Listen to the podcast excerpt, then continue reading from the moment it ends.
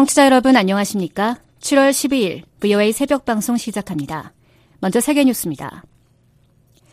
옌스 스톨텐베르그 북대서양조약기구 나토 사무총장이 11일 윤석열 한국 대통령과 만나 북한의 핵과 미사일 위협을 강력히 규탄했습니다. 스톨텐베르그 사무총장은 이날 나토 정상회의 참석차 리투아니아 빌뉴스를 방문한 윤 대통령과의 회동에서 이같이 밝히며 한국은 나토의 중요한 파트너라고 강조했습니다. 스톨텐베르그 사무총장은 북한의 핵과 미사일 위협은 나토 등에 영향을 끼치는 중요 사안이라면서 핵 비확산과 사이버 안보 분야에서의 협력 확대를 약속했습니다. 윤 대통령은 이날 회동에서 북한의 핵 미사일 위협과 한국 나토 간 협력, 우크라이나 전쟁에 관해 논의했다고 한국 대통령실이 밝혔습니다. 특히 윤 대통령은 북한의 불법적 핵 미사일 도발에 대응해 국제사회가 단호한 메시지를 발신해야 한다고 강조하면서 나토의 지속적인 지지를 당부했습니다. 이어 대서양과 인도태평양 지역 안보가 서로 분리될 수 없는 상황에서 대한민국과 일본, 호주, 뉴질랜드 같은 인도태평양 지역 국가들과 나토와의 긴밀한 협력이 그 어느 때보다 중요하다고 강조했습니다. 윤 대통령은 이번에 체결된 한국 나토 개별 맞춤형 파트너십 프로그램과 정보 공유 방화 강화, 강화 방안 등도 논의했다고 한국 대통령실은 밝혔습니다. 프랑스가 우크라이나에 대한 장거리 미사일 지원을 발표했습니다. 에마뉴엘 마크롱 프랑스 대통령은 11일 나토 정상회의가 열린 리투아니아 빌뉴스에서 우크라이나에 스칼프 순항 미사일을 제공할 것이라고 말했습니다. 마크롱 대통령은 이번 지원이 러시아에 대한 우크라이나의 반격을 돕기 위한 목적이라고 말했습니다.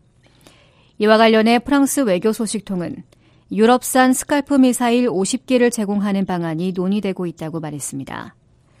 스칼프 미사일은 사거리 250km의 공대지 미사일로 사거리가 우크라이나가 보유한 미사일의 3배에 달합니다. 프랑스는 우크라이나 측으로부터 이번에 제공되는 미사일이 러시아 내부 공격에 사용되지 않을 것이란 약속을 받은 것으로 알려졌습니다. 한편 뉴욕타임스 신문은 프랑스 관계자를 인용해 스칼프 미사일 첫 인도분이 이미 우크라이나에 도착했다고 보도했습니다. 미국은 튀르키예에 대한 F-16 전투기 판매를 진행할 것이라고 백악관이 10일을 밝혔습니다. 제이크 설리번 백악관 국가안보 보좌관은 이날 리투아니아에서 열린 나토 정상회의에 앞서 기자들에게 조 바이든 대통령은 F-16 전투기의 튀르키예 인도를 지지한다는 점을 분명히 했다고 말했습니다. 설리번 보좌관은 바이든 대통령이 이와 관련해 아무런 제약도 부과하지 않았다며 바이든 대통령이 전투기 인도를 진행할 것이라고 밝혔습니다. 설리번 보좌관은 그러나 전투기의 구체적인 판매 시점은 언급하지 않았습니다. 이런 가운데 반 메넨데즈 미 상원 외교위원장은 10일 바이든 행정부와 대화를 진행 중이라면서 다음 주 튀르키예에 대한 F-16 전투기 판매 승인에 부과된 보류 조치의 해제 여부를 결정할 것이라고 말했습니다. 미국의 이 같은 움직임은 레제프 타이이프 에르도안 튀르키예 대통령이 지난 10일 스웨덴의 나토 가입을 지지한다고 밝힌 가운데 나온 겁니다. 인도네시아가 원유 불법 환적이 의심되는 이란 국적 유조선을 나포했다고 11일 밝혔습니다. 인도네시아 해안경비대는 이날 초대형 유조선인 MT 아르만 114호가 지난 7일 허가 없이 인도네시아 북나투나해에서 카메룬 국적의 MTS 티노스호에 선박간 원유 환적을 하다 납포됐다고 말했습니다. 이 유조선은 납포 당시 약 3억 400만 달러 상당의 경원유 27만 2,569톤을 싣고 있었습니다. 인도네시아 해안경비대장은 해당 유조성이 선박 자동 식별 장치를 조작해 홍해에 위치해 있는 것처럼 속였다며 처음부터 악의적인 의도가 있는 것처럼 보였다고 말했습니다. 대장은 또 이 유조선이 바다에 기름을 버려 인도네시아 환경법을 위반했다고 밝혔습니다.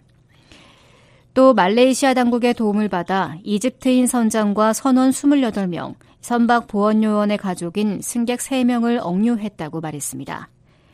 세계뉴스였습니다.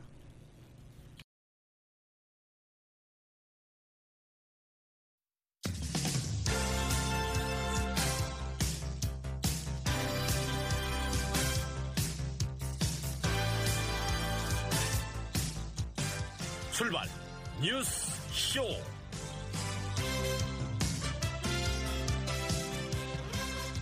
여러분 안녕하십니까? 7월 12일 수요일 새벽 BOA 출발 뉴스쇼 시작하겠습니다. 진행의 신현지입니다. 먼저 이 시간 주요 소식입니다. 북한 김여정 노동당 부부장이 이틀 연속 미군 정찰기의 자국 상공 침범을 주장하며 군사적인 대응을 시사하는 담화를 발표했습니다. 이와 관련해 미 국무부는 북한의 긴장 고조 행동을 자제할 것을 촉구했습니다. 미한 핵협의그룹 NCG의 첫 회의가 다음 주 서울에서 열립니다. 오늘 북한은 흐린 가운데 모레까지 비 소식이 있겠습니다. 아침 최저 기온은 13도에서 23도, 낮 최고 기온은 25도에서 31도의 기온 분포 보이겠습니다. 바다의 물결은 동해, 서해 앞바다 모두 0.5에서 1m로 일겠습니다.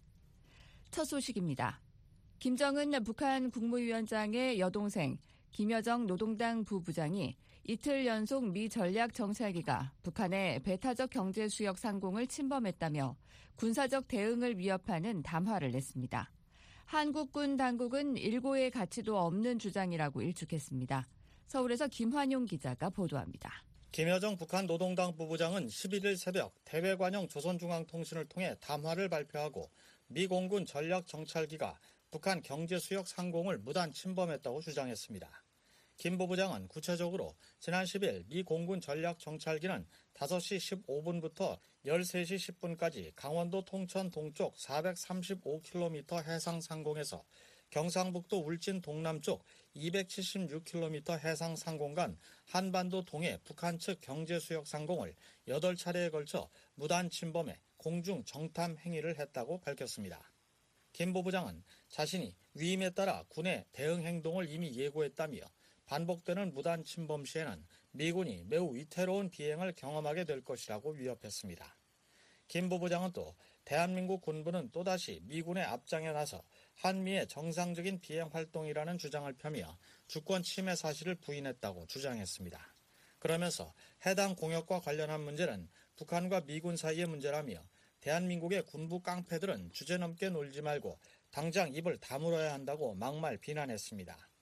김 부부장은 동일한 미 전략 정찰기 기동 상황을 전날인 10일 밤에도 담화를 통해 비난했습니다. 김 부부장은 특히 북한 공군의 대응 출격으로 미 공군 정찰기가 퇴각했다가 오전 8시 50분께 강원도 고성 동쪽 400km 해상 상공에서 또다시 북한의 해상 군사분계선 상공을 침범했고 북한군이 미군에 강력한 경고를 보냈다고 밝혔습니다. 김 부부장은 240해리 이상의 탐지 반경을 가진 적대국의 정찰 자산이 북한의 200해리 경제 수역을 침범하는 것은 명백히 북한의 주권과 안전의 침해라고 주장했습니다. 1해리는 1.86km입니다.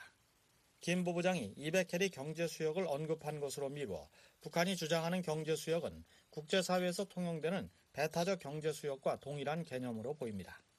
한국 군 당국은 김 부부장의 이딴 담화를 일고의 가치가 없다고 일축했습니다.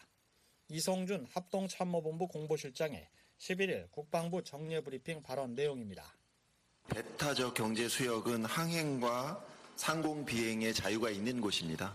그러한 곳을 비행했다고 해서 그걸 침범했다고 표현도 하진 않는데 그러한 것을 빌미로 삼아서 무엇인가를 주장하는 것은 뭐 어, 그들의 내부적인 목적이 있을 것이고 또 뭐 도발 명분을 축적한다고도 볼 수 있습니다.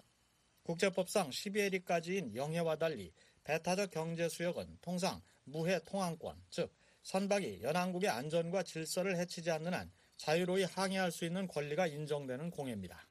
북한 대학원 대학교 김동엽 교수는 북한은 자신이 선포한 경제 수역 상공을 방공 식별구역으로 여기고 있는 것으로 판단했습니다.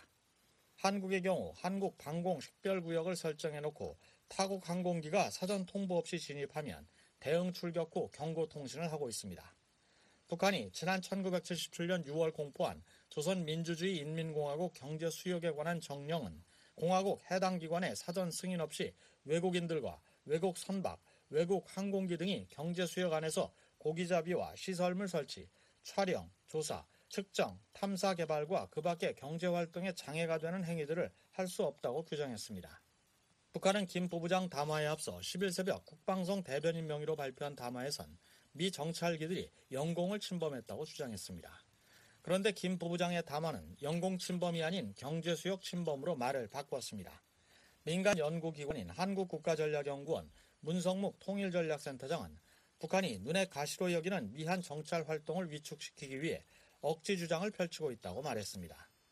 국방성 대변인 담화에서는 영공이라고 그랬잖아요. 근데 영공을 침범한 일이 없거든요. 그래서 그냥 애매모호한 배타적 경제 수역이라는 표현 그걸 갖다 끌어다 붙인 것 같아요. 자기들의 주장을 정당화시키고 합리화시키기 위한 궁색한 변명이라고 생각합니다. 김 부부장의 연 이틀 담화는 이례적입니다. 전문가들은 북한이 전승절로 주장하는 오는 27일 한국전쟁 정전 협정일을 앞두고 내부 결속을 높이기 위해 긴장을 고조시키고 있다고 보고 있습니다. 숙명여대 글로벌 서비스 학부 김진무 교수입니다. 북한 내부가 워낙에 안 좋고 이제 한미일 공조 체제가 지속적으로 계속 강화되고 있으니까 북한 입장에서는 외부의 어떤 위협을 높여갈 필요가 있단 말이에요. 대내 긴장 조성을 위해서. 북한이 대외 무력 과시와 김정은 위원장의 업적으로 내부 선전에 활용하려 했던 군사정찰 위성 발사 실패와도 관련이 있다는 분석이 나옵니다. 민간 연구기관인 한국국방안보포럼 신종우 사무국장은 미 공군의 한반도 정찰 활동이 어제 오늘 일이 아닌데 북한 최고 지도부 차원에서 새삼 민감하게 반응하고 나온 것은 초조감에서 비롯된 것으로 보인다고 말했습니다. 군사정찰 위성이 대실패를 했고 게다가 이 위성 자체가 지금 한미 정보당국에서 군사적 효용성이 없는 것으로 평가된 이상 북한으로서는 김정은 위원장의 어떤 지도력에 상당히 리스크가 갈 수밖에 없는 상황이 벌어진 거예요. 그런 차원에서 본다면 북한이 지금 이런 긴장의 고조를 위해서 또 다른 도발 카드를 꺼내야 되지만 당장 지금 할 수 있는 건 없다. 한반도의 긴장 상황을 이제 말폭탄으로 이어가는 수밖에 없다는 거죠. 김 위원장의 위임에 따른 김 부부장의 담화라는 점에서 북한이 모종의 도발에 나설 가능성이 커졌다는 관측도 나옵니다. 한국 정부 산하 국책연구기관인 통일연구원 홍민 박사는 국제 관례상 북한이 배타적 경제 수역에서 활동하는 미 정찰기를 격추하기는 어려울 것이라며 다만 직접 요격은 아니더라도 해안가에서의 대공 미사일 발사 훈련 등에 나설 가능성이 있다고 말했습니다. 한편 김 부부장은 이번 두 건의 담화에서 한국을 비난하며 남조선 대신 대한민국으로 호칭했습니다. 한국통일부에 따르면 북한은 남북 정상회담 등 회담 관련 사항, 남북 합의문, 국내외 언론이나 제3자 발언 인용 등 극히 예외적인 경우에만 공식 문건과 관영 매체에서 대한민국 또는 한국이라는 칭호를 사용했습니다. 구병삼 통일부 대변인은 대남 비난 메시지 차원에서 대한민국을 언급한 것은 최초라고 말했습니다. 북한은 이전엔 한국을 남조선 또는 남조선 괴뢰 등으로 지칭했습니다. 이는 북한이 한국을 같은 민족 또는 통일의 대상으로 보는 관점이 반영된 겁니다. 하지만 김 부부장이 김 위원장의 위임을 받아 발표한 담화에서 직접 대한민국 표현을 사용함에 따라 북한이 한국을 별개의 국가로 보겠다는 입장을 공식화했다는 분석이 나옵니다. 한반도 정세가 악화되고 대남, 대미 협상 전망이 어두워지면서 북한의 대남 정책이 적대적 공존에 무게를 둔 두 개의 한국 정책으로 변화하고 있다는 겁니다. 홍민 박사입니다. 북한이 한국을 일종의 작전 대상화 또는 자신들이 방어하거나 공세를 펼칠 수 있는 그런 대상화된 국가가 된 거지 더 이상 민족이라든가 이런 남북관계적 특수성으로 이제 보는 대상이 아닌 거죠. 구병삼 대변인은 최근 북한 외무성이 현대아산의 방북 계획에 거부를 표명했고 김여정이 대한민국을 지칭한 일련의 움직임에 정부는 북한의 의도와 향후 태도에 대해 예단하지 않고 예의주시하겠다고 말했습니다. 서울에서 VOA 뉴스 김환용입니다. 미 국무부는 북한이 미군 정찰기의 영공 침범을 주장하면서 격추를 위협한 것에 대해 긴장 고조 행동을 자제할 것을 촉구했습니다. 전제 조건 없는 대화 의사를 다시 한번 밝히면서 북한이 외교에 관여할 것도 요구했습니다. 조은정 기자입니다. 매튜 밀러 국무부 대변인은 10일 정례 브리핑에서 북한이 미군 정찰기 격추를 위협한 데 대한 질문에 북한이 긴장고조 행동을 자제하고 진지하고 지속적인 외교에 관여할 것을 촉구한다고 밝혔습니다.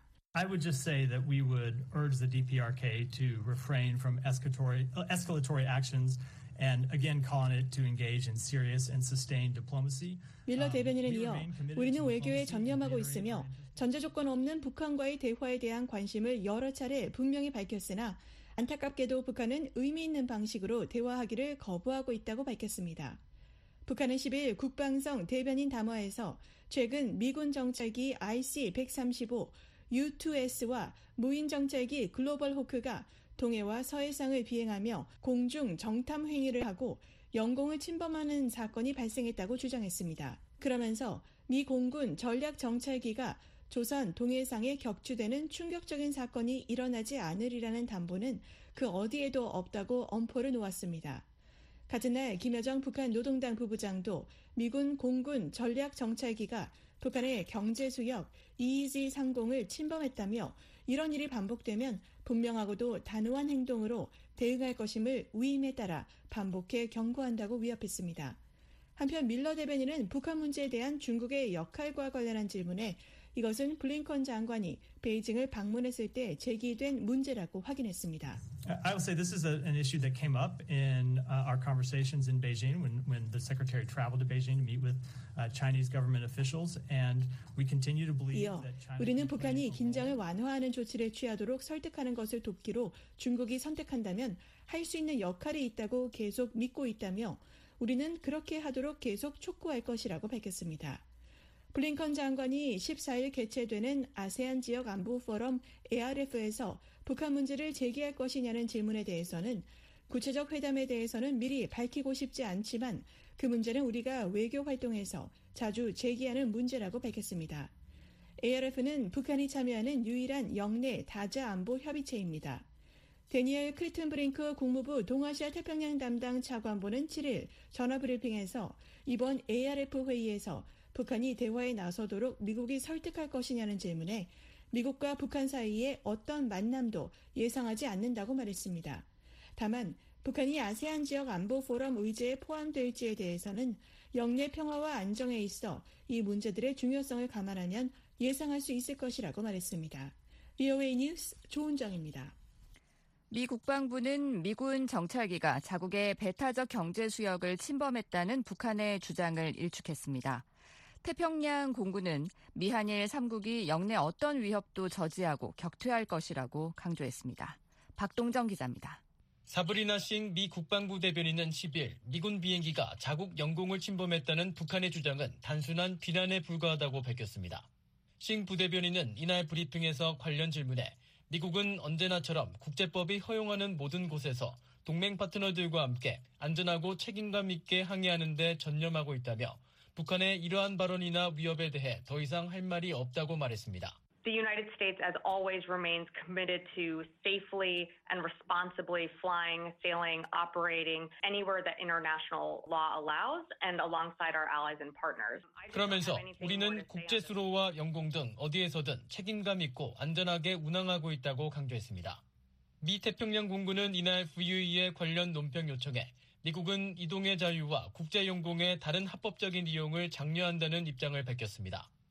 태평양 공군 공보실은 10일 VUE에 보낸 이메일에서 북한의 미사일 프로그램은 인도태평양 지역과 그 너머의 평화와 안보에 대한 위협을 보여준다며 이같이 말했습니다. 이어 우리는 계속 한국과 양자 간 그리고 한국, 일본과 3국 간 협력해 미국과 이 지역에 배치된 미군 또는 동맹에 대한 어떠한 위협도 저지하고 필요할 경우 격퇴할 것이라고 강조했습니다. 북한은 10일 대외관영 조선중앙통신을 통해 국방성 대변인 담화를 내고 최근 미군 정찰기가 북한 영공을 침범했다고 주장하며 미 공군 전략 정찰기가 동해상에 격추되는 사건이 일어나지 않으리라는 담보는 그 어디에도 없다고 위협했습니다. 이후 김여정 북한 노동당 부부장도 이날 조선중앙통신을 통해 발표한 담화에서 미국 공군 전략정찰기가 북한의 배타적 경제수역 상공을 침범했다고 주장했습니다. 하지만 이성준 한국합동참모본부 공보실장은 10일 국방부 정례 브리핑에서 곧바로 북한의 주장은 사실이 아니라고 반박했습니다. VOA 뉴스 박동정입니다. 미한 핵협의그룹의 첫 회의가 다음 주 서울에서 열리는 것과 관련해 전문가들은 확장 억제 공약에 대한 미국의 진지함을 반영한 것으로 평가했습니다. 한국이 핵 전략에 대한 미국의 생각을 더 잘 이해하는 계기가 될 것으로 기대되지만 한계를 지적한다는 목소리도 나오고 있습니다. 박형주 기자가 보도합니다. 폴 번스타인 전 미국 국방대학교 선임연구원은 10일 미얀 핵협의 그룹 NCG 첫 회의 개최와 관련해 미국이 확장 억제 강화를 위해 한국과 긴밀히 협력하겠다는 약속을 매우 진지하게 여기고 있음을 보여준다고 평가했습니다. 미 국방장관실 핵 억제 정책 담당 선임 보좌관을 지낸 번스타인 전 연구원은 이날 BOA와 전화 통화에서 지난 4월 미완 정상회담과 워싱턴 선언 채택 이후 상당히 빠른 시일에 이번 회의가 열리는 것에 의의가 있다면서 이같이 말했습니다. The significance of the meeting is that it comes so quickly after the presidential summit and the adoption of the Washington Declaration in April. 번스타인 전 선임 연구원은 이어 양측 모두 첫 회담에 대해 현실적인 기대치를 가지고 있을 것이라며 NCG가 달성하고자 하는 바와 운영 방식 그리고 실질적인 작업을 시작하기 위한 경로에 대한 공통의 이해를 확보하는 것이 이번 회의의 목표가 될 것이라고 전망했습니다.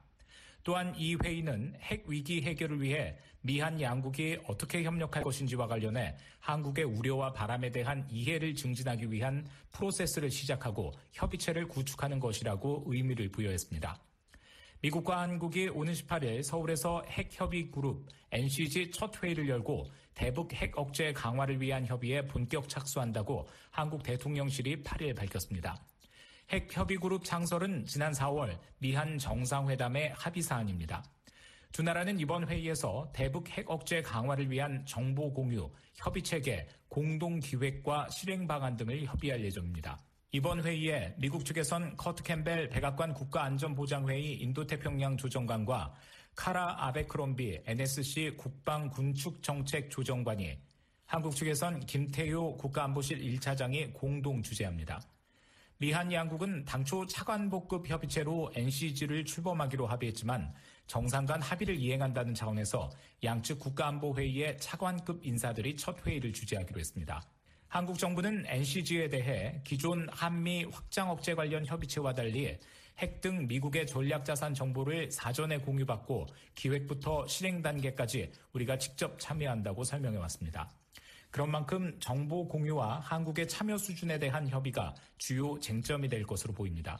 이와 관련해 로버트 슈퍼 전 국방부 핵 미사일 방어 정책 담당 부차관보는 한국 정부가 핵무기 사용에 대해 우리가 어떻게 생각하는지, 언제 핵무기를 사용할 것인지, 어떻게 핵무기를 사용할 것인지, 핵무기를 사용한다면 우리의 목표는 무엇인지에 대해 더 많이 알고 싶다면 매우 생산적인 논의를 할 수 있다고 생각한다고 말했습니다. Well, it's all going to depend uh, again on what the uh, South Korean side is going to ask to see and to know. 슈퍼전 부차관보는 북대서양 조약기구 나토의 핵 기획 그룹을 거론하며 한미 동맹에도 나토에 제공하는 같은 정보를 제공할 수 있다고 생각하며 그것이 적절한 수준의 정보가 될 것으로 믿는다고 언급했습니다. 그러면서 정보만큼 중요한 것은 우리가 프로세스를 갖추고 있는지 확인하는 것이라고 덧붙였습니다.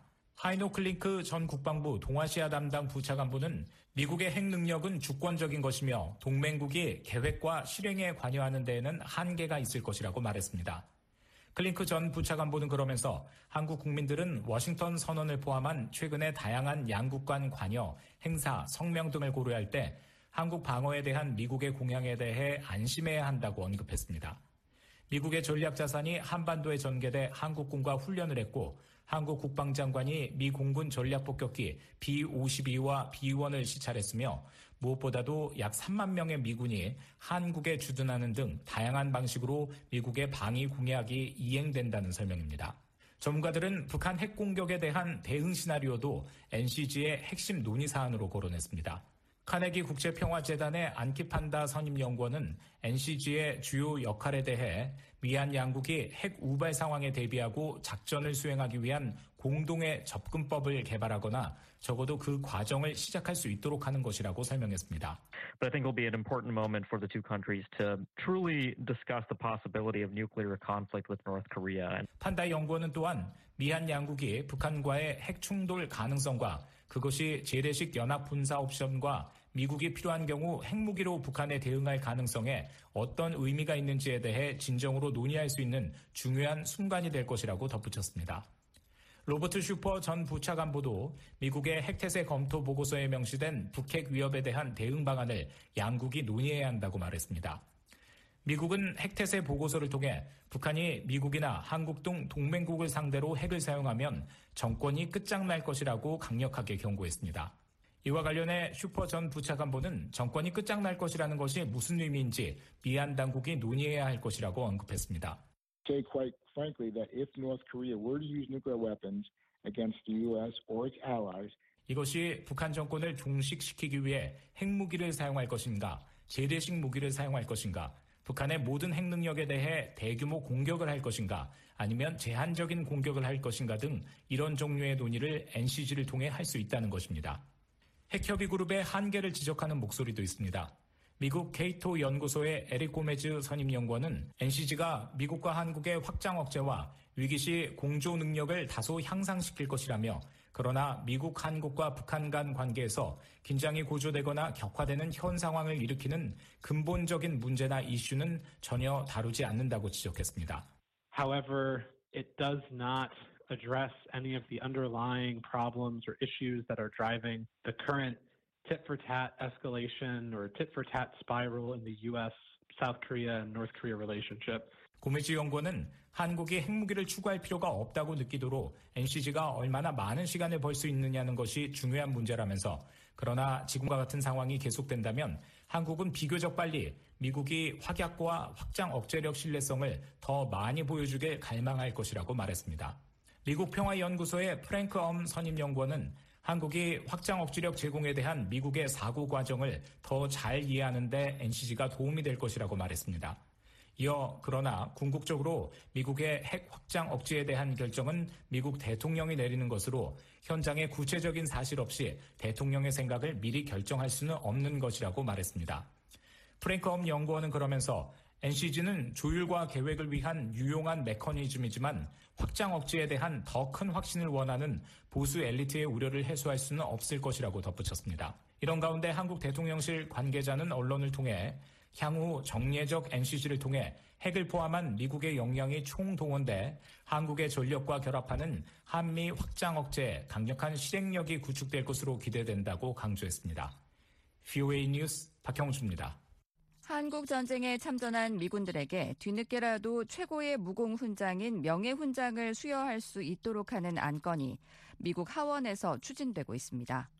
그동안 미 의회에서는 한국전에서 공로를 세웠지만 명예 훈장 수여 기한이 지나 훈장을 받지 못한 미군이 있다는 지적이 있었습니다. 이주은 기자입니다. 미 하원에서 한국전쟁 참전 용사를 위한 명예 훈장 신설을 골자로 하는 안건이 추진되고 있습니다. 10일 하원 새치기 홈페이지에 따르면 공화당의 데런 수토 하원 의원은 이런 내용의 안건을 2024 회기연도 국방수권법안에 대한 수정안으로 제출했습니다. 네, 하원 국방수권법안에 대한 수정안 제출 기한은 지난달 30일 종료됐지만 새치기는 기한을 지나 뒤늦게 제출된 수정안도 받고 있습니다. 소트 의원의 안건은 육해공군 장관들이 한국전 참전용사들의 공로를 재검토해 최고의 무공 훈장인 명예훈장을 받을 자격이 있다고 판단할 경우 대통령에게 훈장 수여를 권고하도록 하는 내용이 핵심입니다. 특히 장관들이 대통령에게 명예훈장 수여를 권고한 한국전 참전용사에 대해 훈장 수여 기한 규정을 적용하지 않도록 했습니다.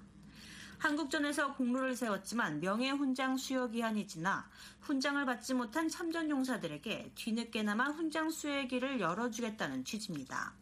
미의회에선 그동안 일부 한국전 참전 용사들이 한국전에서 남다른 용기와 희생 정신을 보였지만 공로를 세운 지 5년 이내에 수여돼야 한다는 법적 요건 때문에 명예훈장을 받지 못했다는 지적이 있었습니다. 특정 인물이 아닌 한국전에서 공로를 세웠지만 명예훈장을 받지 못한 모든 참전 용사를 대상으로 훈장 수여 기간 규정에 예외를 두도록 하는 방안이 의회에서 추진되는 건 이번이 처음입니다. 앞서 지난해 말 의회는 한국전쟁의 이친 영웅으로 알려졌지만 훈장 수여 기한이 지나 명예훈장을 받지 못한 루이스 윌리엄스 대령에 한해 수여 기한 규정을 적용하지 않도록 하는 안건을 통과시킨 바 있습니다. 한편 공화당의 존 커티스 하원 의원은 북한 같은 테러 지원국에 있는 개인 혹은 단체의 러시아 지원 상황을 180일마다 평가해 지원이 이뤄졌다고 판단되는 경우 제재하도록 하는 안건을 국방수권법안에 대한 수정안으로 뒤늦게 제출했습니다. VA 뉴스 이조입니다. 북대서양 조약기구 나토 정상회의를 앞두고 나토 회원국들이 한반도 평화와 비핵화를 위한 한국의 노력에 대한 지지를 표명했습니다. 한국과 일본, 호주, 뉴질랜드의 나토 정상회의 참석에 큰 의미를 부여하며 환영했습니다. 조은정 기자입니다. 네덜란드는 10일 한반도의 항구적 평화를 위한 한국의 노력을 강력히 지지한다고 강조했습니다. 네덜란드 외무부 대변인은 북한의 불법 행위에 대해 나토 정상들의 협력을 요청할 것이라는 한국 윤석열 대통령의 발언에 대한 BOA의 논평 요청에 이 같은 입장을 밝혔습니다. 이어 북한의 지속적인 미사일 실험이 긴장을 고조시킬 뿐 아니라 사고와 긴장 격화의 위험을 증가시킨다는 점에서 깊이 우려한다고 말했습니다. 그러면서 다수의 유엔 안보리 결의에 따라 핵무기 실험이 금지돼 있음을 거듭 강조하며 북한이 이러한 실험을 자제할 것을 강력히 촉구한다고 말했습니다. 또 네덜란드는 한반도 긴장 완화와 남북 대화 재개를 위한 영내 노력에 지속적으로 지지를 보낸다며 한반도의 완전하고 검증 가능하며 불가역적인 비핵화라는 목표를 달성하기 위해 유엔과 유럽연합과 함께 계속 협력하고 있다고 말했습니다. 벨기에는 나토 정상회의에서 북한 문제를 제기할 것이라는 윤 대통령의 발언에 대한 BOA의 논평 요청에 군축과 비확산 원칙을 강조했습니다. 벨기에 외무부는 10일 벨기에는 군비 통제, 군축과 비확산을 강력히 지지하고 있으며 나토를 군비 통제 노력에 대한 긴밀한 협의를 위한 중요한 장소로 간주하고 있다고 말했습니다. 그러면서 보다 구체적으로 나토는 북한이 핵무기와 핵 프로그램 등 대량 살상 무기와 탄도미사일 프로그램을 포기할 것을 촉구한다며 북한은 핵 확산 금지 조약과 국제 원자력 기구의 안전 조치를 완전히 준수해야 한다고 거듭 강조했습니다. 캐나다 외교 업무를 담당하고 있는 글로벌 부 대변인은 10일 VOA에 국제와 지역 평화와 안보에 직접적인 위협이 되는 북한의 핵과 탄도미사일 프로그램을 강력히 규탄한다고 밝혔습니다. 그러면서 우리는 북한의 비핵화를 지지하기 위해 파트너들과 함께 계속 협력할 것이라고 말했습니다. 캐나다 글로벌부는 이어 호주, 일본, 뉴질랜드, 한국 정상들의 나토 정상회의 참석을 환영하며 안보, 인권, 민주주의와 같은 중요한 사안에 대해 논의할 수 있기를 기대한다고 말했습니다. 이어 인도태평양 지역의 안보는 유럽과 전 세계의 안보에 영향을 미친다고 밝혔습니다. 나토는 리투아니아 빌뉴스에서 11일과 12일 개최하는 연례 정상회의에 한국 등 아시아 태평양 협력국들을 초청했습니다. 옌스 스톨텐베르그 나토 사무총장은 지난 6월 1일 기자회견에서 리투아니아 빌뉴스 정상회의에 역사상 두 번째로 한국, 일본, 호주, 뉴질랜드 등 아시아 태평양 4개국 정상 전원이 올 것이라고 밝혔습니다. For the second time in our history, we'll have all the leaders of the four Asia Pacific partners, Australia, New Zealand, Japan, South Korea, attending our uh, summit.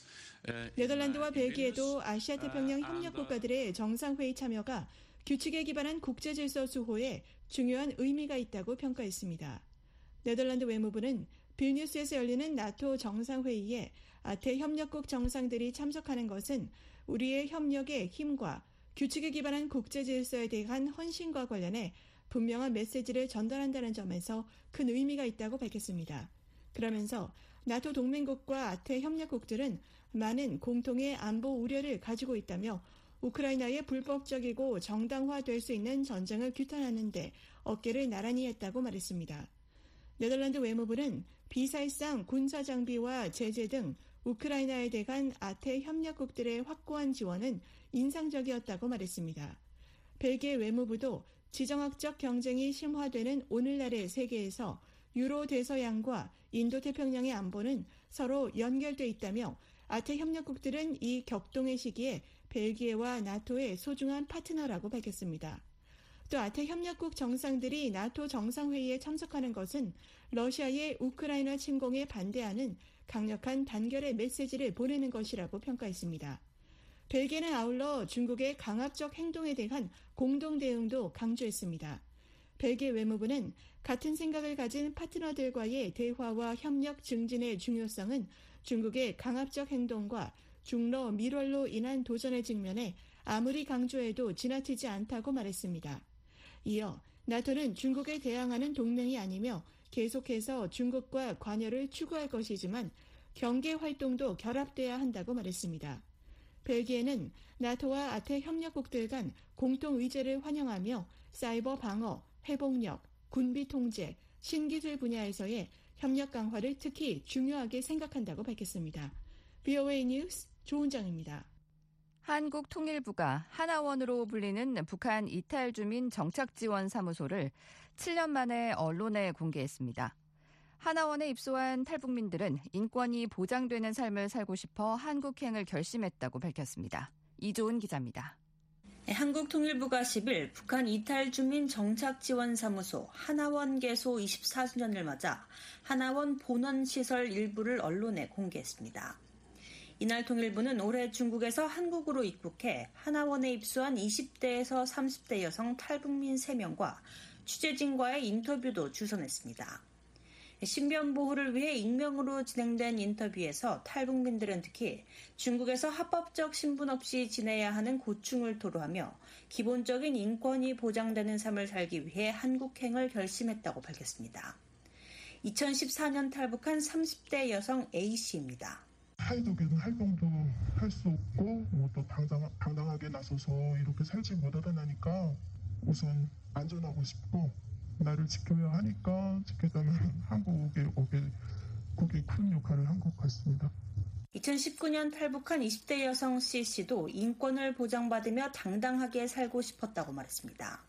어, 한국에 오면 신분이 생기니까 그러니까 이제 저도 사람 인권이 보장되는 곳에서 이제 사람처럼 당당히 살고 싶었습니다. 그래서 이제 한국에 오게 됐습니다. CC는 특히 한국 드라마를 통해 한국은 인권이 보장되는 곳이라는 것을 알게 됐다고 말했습니다. 어, 한국은 잘 사는 나라로구나. 그리고 이제 어, 제가 어, 어디서 뭐 듣게 된 계기인지 모르겠지만 아, 한국은 인권이 이렇게, 이렇게 보상되는 나라로구나 이런 그런 생각 인권이라는 게 있구나 이제 그런 거를 이제 드라마 통해서 많이 이제 듣게 된 것 같습니다. 탈북민 A씨는 강제 북송의 두려움으로 인해 한국행을 결심하지 못하는 탈북민들이 중국에 많이 있다고 밝혔습니다. 한국으로 오는 길이 안전하다고 생각하면 누가 아는 사람이 없겠죠. 북성대에 가서 그 이제 후과를 후과 때문에 후과가 어떻게 처리될지 몰라서 감히 이제 한국 행을 이제 평가지 못하는 분들이 있는 거지 뭐 오고프지 않다 뭐 이렇게는 말 못할 것 같고요. 탈북민 C씨도 자신조차 목숨을 걸고 한국행을 결심했다고 강조했습니다. 이제 많은 사람들이 이제 오고는 싶어 하지만 이제 오는 길이 너무 위험하다 보니까 그러니까 이제 못 오고 있으면 저 같은 경우도 이제 뭐 목숨을 걸고 오다시피 와서 지금 성공을 했지만 이제 그 그런 용으로 해서 지금 오지 못한 사람들이 많다고 생각합니다. 탈북민들은 하나원에 대해 남북한 언어 차이와 한국 생활을 이해하고 적성에 맞는 직업을 찾는 데 큰 도움을 받고 있다고 말했습니다. 하나원이 내외신 언론에 공개된 건 2016년 이후 7년 만입니다. 권영세 통일부 장관은 이날 경기도 안성 하나원 본원에서 열린 언론 간담회에서 탈북민들의 재정착을 돕기 위한 한국 윤석열 정부의 적극적인 의지를 강조했습니다.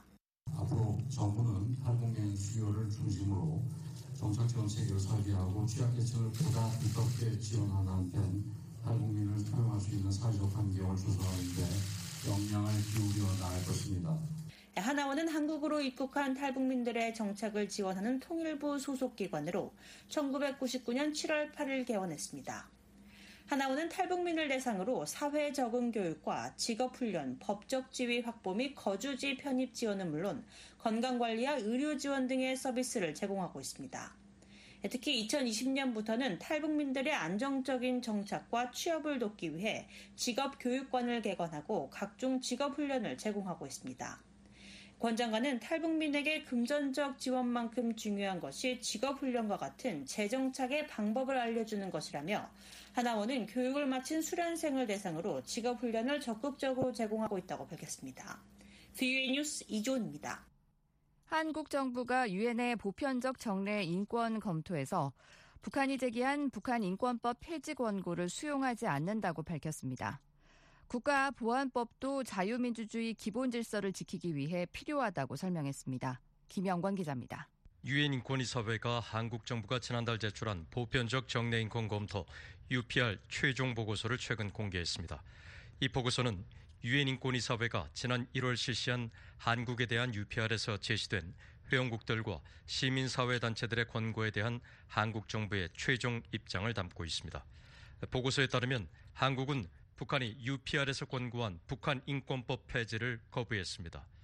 한국 정부는 북한 인권법은 국제 인권 규범에 따라 북한 주민의 인권을 보호하고 증진하는 것을 목적으로 하는 법률이라며 폐지 권고를 수용하지 않겠다고 밝혔습니다.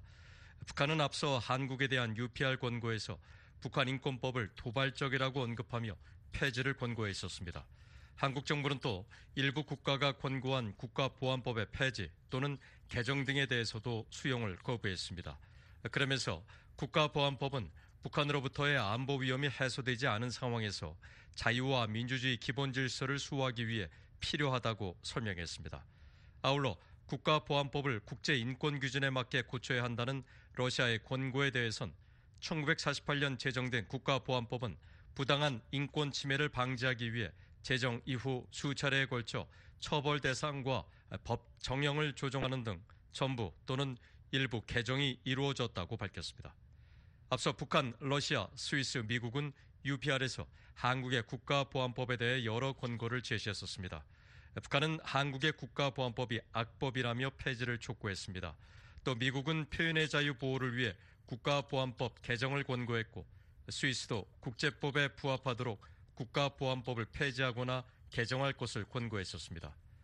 국가의 안전을 위태롭게 하는 반국가 활동을 규제함으로써 국가의 안전과 국민의 생존 및 자유를 확보함을 목적으로 제정된 한국의 국가보안법은 그동안 여러 차례 개정됐었습니다. 하지만 일각에선 사상의 자유를 억압한다는 비판이 지속적으로 제기돼 왔었습니다. 한편 한국 정부는 이번 최종 보고서에서 일부 국가와 시민사회 단체들이 권고한 북한 인권 관련 문제들에 대해선 언급하지 않았습니다. 앞서 캐나다는 사전 질의서를 통해 윤석열 정부가 북한 인권법에 따라 설립을 추진하겠다고 밝힌 북한 인권 재단의 역할과 기능, 탈북 난민, 특히 여성의 인권 보호를 위한 메커니즘 포함 여부를 질의했었습니다. 또 휴먼 라이츠 워치와 전환기 정의 워킹그룹 등은 공개 서한을 통해 대북전단 금지법 재고, 강제실종 방지협약 이행 입법의 조속한 완료 등 여러 사안을 권고했었습니다. 당시 소환을 주도했었던 전환기 정의 워킹그룹의 신희석 법률분석관은 10일 BOA에 공개 소환을 통해 요청했던 사항들이 반영되지 않아 아쉽다며 하지만 북한인권법의 당위성 주장 요구가 처음으로 반영된 건 환영할 일이라고 말했습니다. 북한에서 제시했던 북한인권법 관련된 권고, 국가법 폐지 권고에 대해서 어, 이제 명확하게 입장 표명을 한 것은 이제 좋게 보고 있고요. 어, 좀 아쉬웠던 건 이제 실제 UPR 전에 이제 서면 질의를 통해서 뭐 캐나다나 스페인이 제시했던 어, 질의했던 사항에 대해서 어, 한국 정부가 이렇게 제대로 답변을 안 하거나 아예 답변이 없었던 것이 있었는데 어, 이제 그런 게 좀 아무래도 좀 아쉽고요. 신법률 분석관은 북한인권재단 설립 등 북한인권법이 제대로 이행되지 않는 핵심 이유는 국내 야당이 반대하고 있기 때문이란 정확한 설명을 넣었다면 국제사회가 상황을 이해하는 데도 도움이 됐을 것이라고 지적했습니다. 보편적 정내 인권 검토 UPR은 유엔 인권이사회가 193개 모든 유엔 회원국의 인권 상황을 4년마다 검토하는 제도로 올해부터 4주기가 진행 중입니다. 한국은 지난 1월 UPR 심의를 받았고 북한에 대한 UPR은 내년 10월에서 11월 사이에 실시될 예정입니다. UPR은 각국의 권고 등이 포함된 실무그룹 보고서 채택 뒤 수검국이 권고를 수락하거나 거부하는 내용의 입장을 담은 최종 보고서를 유엔 인권이사회에 제출해 채택되는 절차를 밟습니다. 하지만 구속력이 없기 때문에 수검국이 권고 사항을 거부해도 이를 강제할 대안이 없다는 한계가 있고 북한 등 인권 상황이 열악한 권위주의 국가들이 이런 점을 악용하고 있다는 비판도 계속 제기되고 있습니다. VA 뉴스 김영권입니다. 중국이 한국 축구 국가대표 선수를 구체적인 혐의 없이 장기 억류하고 있는 데 대한 우려가 커지고 있습니다. 체포 사유와 혐의에 대한 통보는 국제인권법이 인정하는 기본권이단 이를 중국에 강제할 장치가 없다는 지적도 나오고 있습니다. 안소영 기자입니다. 중국 프로축구팀 산둥 타이산에서 뛰던 한국 국가대표 손준호 선수가 한국 귀국길에 상하이 홍차오 공항에서 공안에 연항된 건 지난 5월 12일입니다. 같은 팀의 하오웨이 전 감독과 선수 등 여러 명이 승부 조작 혐의로 조사를 받고 있던 중 손 선수도 체포된 것으로 알려졌습니다.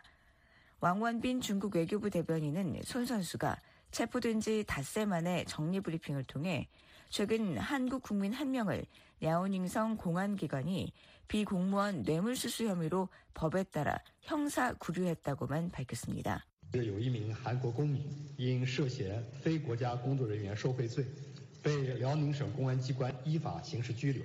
현재 언론들은 손준호 선수 역시 승부 조작 사건 가담 여부에 대해 조사를 받고 있을 가능성이 크다고 보도했지만 정확한 사실관계는 확인되지 않았습니다. 중국 당국도 더 이상 손 선수의 구체적인 혐의에 대해 설명하지 않고 있습니다. 중국 당국은 손 선수를 구류 상태에서 조사하던 중 최장 37일인 형사 구류 기간이 만료되자 지난달 17일 구속 수사로 전환했습니다. 손 선수는 7일로 구금된 지 8주째를 맞았습니다. 중국이 이처럼 구체적인 혐의를 밝히지 않은 채 손 선수를 장기 구금하고 있는 데 대해 한국 외교부는 중국의 유관 당국을 통해 신속하고 공정한 수사가 이뤄져야 한다는 입장을 계속 전달하고 있다고 밝혔습니다. 한국 외교부 당국자는 6일 VOA와의 통화에서 중국은 수사가 진행 중인 사건에 대해선 변호사와 당사자 외에 제3자에게 일체 언급을 하지 못하도록 해 구체적인 사항을 파악하는 게 어려운 상황이라며 이같이 설명했습니다. 다만 영사 면담을 여러 차례 진행했고 더 할 계획이라며 지금까지 이를 통해 손준호 선수에 대한 사건을 파악한 결과 중국의 어떠한 인권 침해 행위는 없었던 걸로 확인됐다고 말했습니다. 한국국회 외교통일위원장을 지낸 국민의힘 윤상현 의원은 VOA에 손 선수 사건 사태가 장기화되고 있는 점에 대해 안타깝다는 뜻을 전했습니다. 그러면서 외교부가 손준호 선수에 대해 수차례 영사면담을 진행하고 현지 공안에 신속하고 공정한 수사와 부당한 인권 침해 방지를 요청한 것으로 확인됐다고 말했습니다. 미 국무부는 6일 VOA의 관련 논평 요청에 언급하지 않겠다는 입장을 내놨습니다. 중국 외교부는 손준호 선수의 구체적 혐의와 수사 진전 여부 등을 묻는 VOA의 서면 질의에 답하지 않고 있습니다.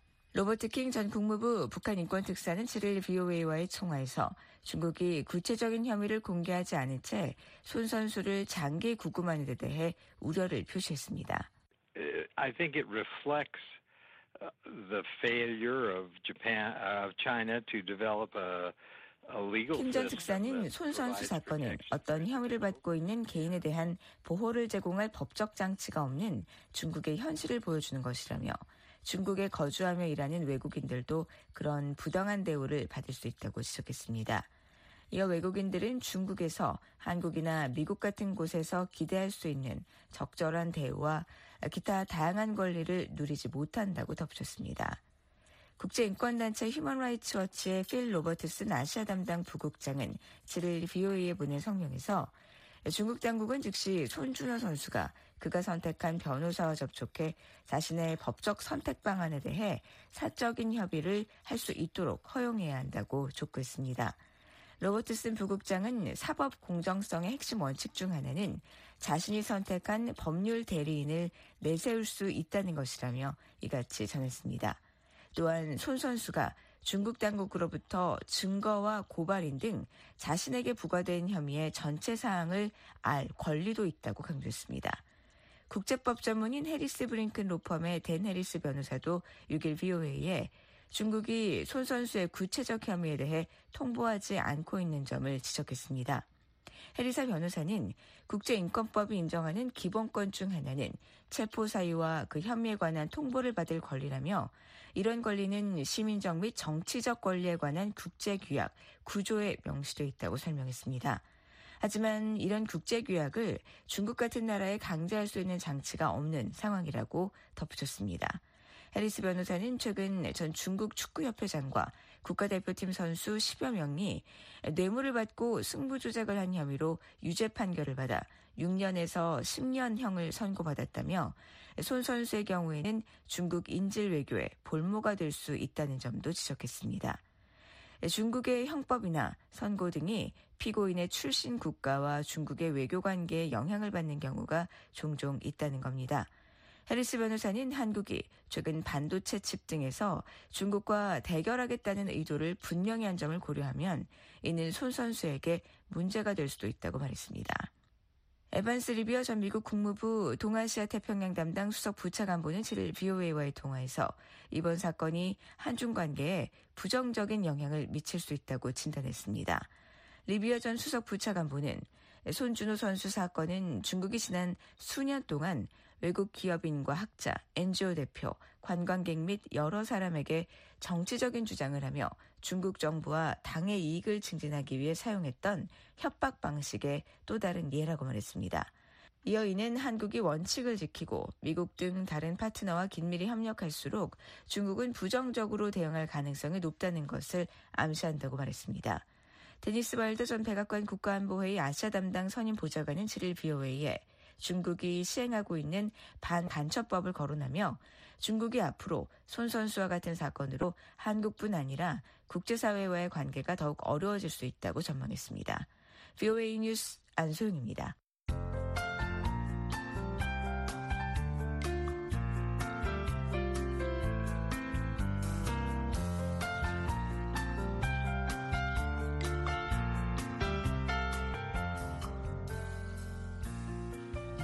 기상청 제공 자세한 날씨 정보입니다. 오늘 북한은 흐린 가운데 모레까지 비 소식이 있겠습니다. 아침 최저 기온은 13도에서 23도, 낮 최고 기온은 25도에서 31도 기온 분포 보이겠습니다. 바다의 물결은 동해 서해 앞바다 모두 0.5에서 1m로 일겠습니다. 지역별 자세한 날씨입니다.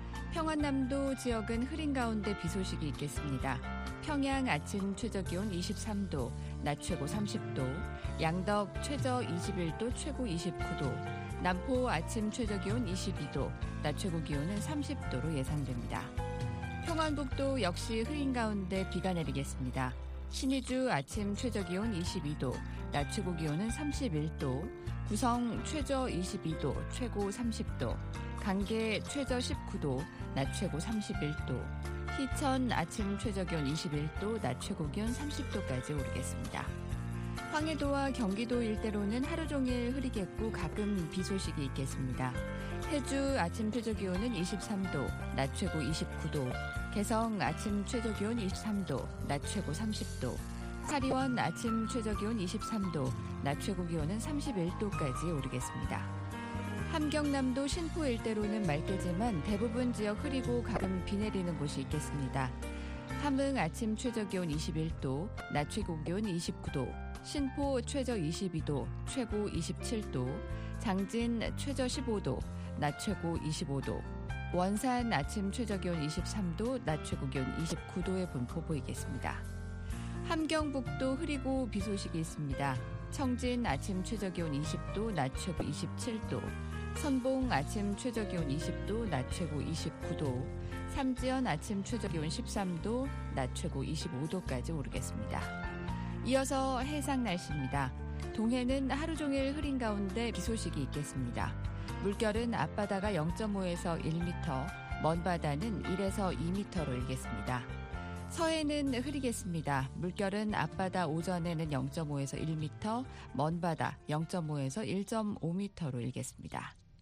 잠시 뒤 BOA 세계 뉴스가 방송됩니다. 지금까지 미국의 수도 워싱턴에서 보내드린 출발 뉴스쇼 진행의 심현지였습니다. 고맙습니다.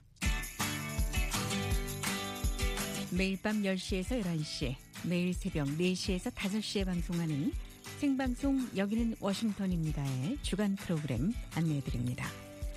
월요일 밤과 화요일 새벽에는 한국의 다양한 이야기 전하는 Hello 서울을 화요일 밤과 수요일 새벽에는 라디오로 들어보는 미국 역사 이야기, 이야기 미국사.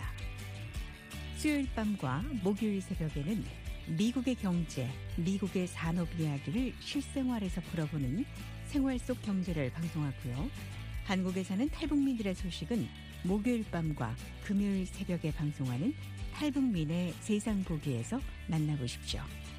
그리고 금요일 밤과 토요일 새벽에는 뉴스 따라잡기가 마련되어 있습니다. 생방송 여기는 워싱턴입니다와 늘 함께 하시기 바랍니다.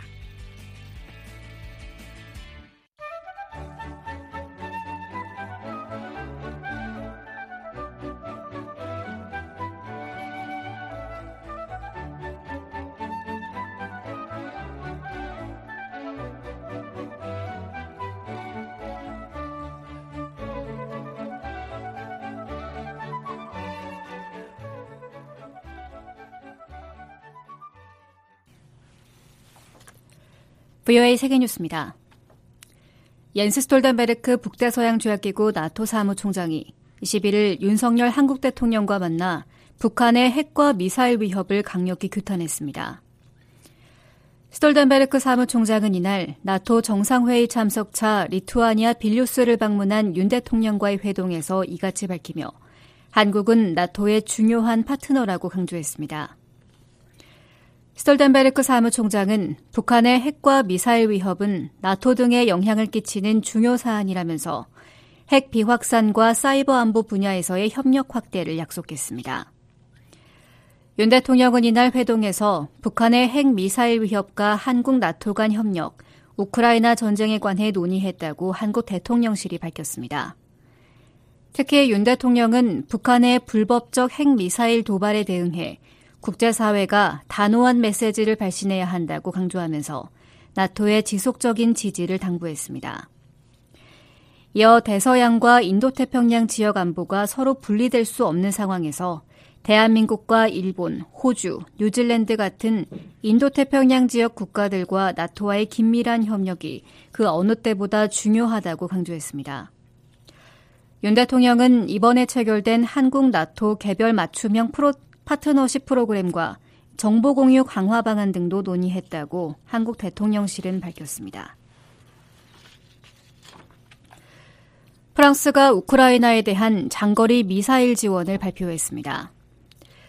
에마뉘엘 마크롱 프랑스 대통령은 11일 나토 정상회의가 열린 리투아니아 빌뉴스에서 우크라이나에 스칼프 순항 미사일을 제공할 것이라고 말했습니다. 마크롱 대통령은 이번 지원이 러시아에 대한 우크라이나의 반격을 돕기 위한 목적이라고 말했습니다. 이와 관련해 프랑스 외교 소식통은 유럽산 스칼프 미사일 50기를 제공하는 방안이 논의되고 있다고 말했습니다. 스칼프 미사일은 사거리 250km의 공대지 미사일로 사거리가 우크라이나가 보유한 미사일의 3배에 달합니다. 프랑스는 우크라이나 측으로부터 이번에 제공되는 미사일이 러시아 내부 공격에 사용되지 않을 것이란 약속을 받은 것으로 알려졌습니다. 한편 뉴욕타임스 신문은 프랑스 관계자를 인용해 스칼프 미사일 첫 인도분이 이미 우크라이나에 도착했다고 보도했습니다. 미국은 튀르키예에 대한 F-16 전투기 판매를 진행할 것이라고 백악관이 10일을 밝혔습니다. 제이크 설리번 백악관 국가안보 보좌관은 이날 리투아니아에서 열린 나토 정상회의에 앞서 기자들에게 조 바이든 대통령은 F-16 전투기의 튀르키예 인도를 지지한다는 점을 분명히 했다고 말했습니다. 설리번 보좌관은 바이든 대통령이 이와 관련해 아무런 제약도 부과하지 않았다며 바이든 대통령이 전투기 인도를 진행할 것이라고 밝혔습니다. 설리번 보좌관은 그러나 전투기의 구체적인 판매 시점은 언급하지 않았습니다. 이런 가운데 반 메든네즈 미 상원 외교위원장은 10일 바이든 행정부와 대화를 진행 중이라면서 다음 주 튀르키예에 대한 F-16 전투기 판매 승인에 부과한 보류 조치의 해제 여부를 결정할 것이라고 말했습니다. 인도네시아가 원유 불법 환적이 의심되는 이란 국적 유조선을 납포했다고 시비를 밝혔습니다. 인도네시아 해안경비대는 이날 초대형 유조선인 MTR만 114호가 지난 7일 허가 없이 인도네시아 북나투나해에서 카메른 국적의 MT 에스티노스호에 선박간 원유 환적을 하다 납포됐다고 말했습니다. 이 유조선은 납포 당시 약 3억 400만 달러 상당의 경원유 27만 2,569톤을 싣고 있었습니다.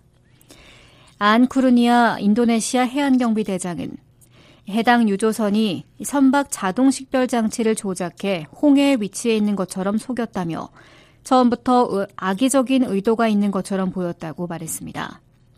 또 이 유조선이 바다에 기름을 버려 인도네시아 환경법을 위반했다고 밝혔습니다. 야한 청장은 말레이시아 당국의 도움을 받아 이집트인 성장과 선원 28명, 선박 보원요원의 가족인 승객 3명을 억류했다고 말했습니다. 로이터 통신에 따르면 국제사회 제재를 받는 이란과 러시아, 베네수엘라산 원유를 실은 유조선을 일컫는 그림자 선단은 적발을 피해